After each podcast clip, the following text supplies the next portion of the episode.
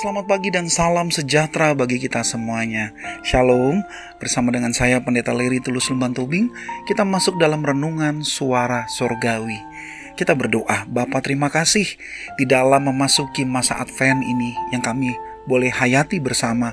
Kiranya lewat firman Tuhan yang boleh menemani kami, menguatkan kami di pagi hari ini untuk kami bisa semakin teguh dan percaya bahwa Engkau Allah yang kami nantikan, yang selalu memberikan pengharapan dan juga kekuatan lewat doa-doa kami. Pimpinlah kami di dalam membaca dan merenungkan firman-Mu, hanya di dalam nama Tuhan Yesus kami berdoa. Amin. Ya, sahabat surgawi kita akan bersama uh, merenungkan satu tema yaitu pertolongan Roh Kudus di dalam doa. Kita akan membaca dari Roma 8 ayat yang ke-26. Demikian juga Roh membantu kita dalam kelemahan kita, sebab kita tidak tahu bagaimana sebenarnya harus berdoa, tetapi Roh sendiri berdoa untuk kita kepada Allah dengan keluhan-keluhan yang tidak terucapkan. Sahabat surgawi, saudara pernah mengalami bengong, melamun, seperti bingung mau berbuat apa tidak mengerti, Hal-hal seperti ini biasanya terjadi karena banyaknya beban pikiran yang kita urusi, apalagi dalam situasi pandemik saat ini, dan bahkan dengar kabar tentang virus Omikron yang juga mulai melanda di berbagai negara mungkin bisa membuat kita bertambah pikiran. Padahal tidak semua hal juga dapat kita astasi, sehingga energi terlalu banyak terfokus dan seakan sudah mentok dan tidak ada jalan keluarnya, dan itu semua bisa menambah kita pusing dan kita berdiam seribu bahasa.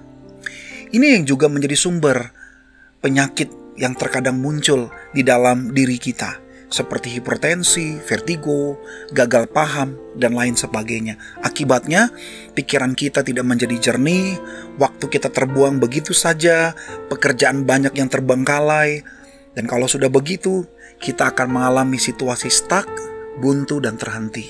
Sehingga diri kita tidak menjadi pribadi yang bisa membuat dan juga menghasilkan karya-karya yang luar biasa. Sesungguhnya saat kita ada dalam kelemahan dan kerapuhan seperti itu, Allah tidak tinggal diam. Rasul Paulus menggambarkan bagaimana perkara ilahi di dalam karya Roh Kudus sebagai orang percaya, yaitu yang pertama menyadari kelemahan dan keterbatasan, sehingga kita dapat berserah bahwa Roh Kudus akan mampu untuk menolong kita dalam memperkatakan segala keluhan-keluhan dan rintihan serta kesusahan kita lewat doa kepada Allah. Itulah bukti bagaimana karunia rohani lewat seorang penolong yang lain yang dikatakan oleh Kristus dalam Yohanes 14 ayat 16 untuk menyertai kita selama-lamanya dalam keadaan apa pun sehingga kita tetap berada dalam kehendaknya.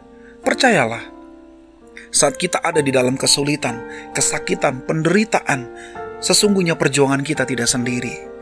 Roh Kudus ada di dalam hati kita, merasakan segala yang ada segala kesusahan dan derita.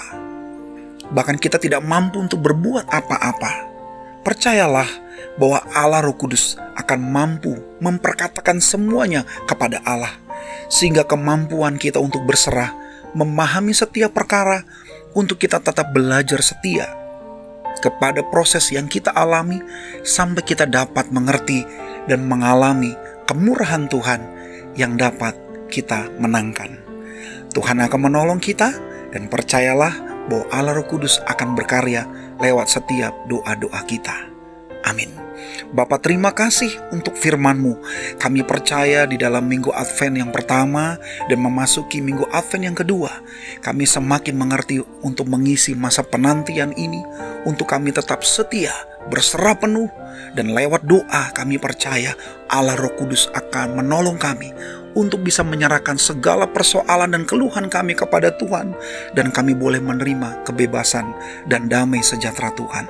Terima kasih Bapa, hanya di dalam nama Tuhan Yesus kami berdoa. Amin. Tuhan menolong kita dan terus tetap setia, percaya bahwa Allah Roh Kudus ada bersama dengan kita. Amin.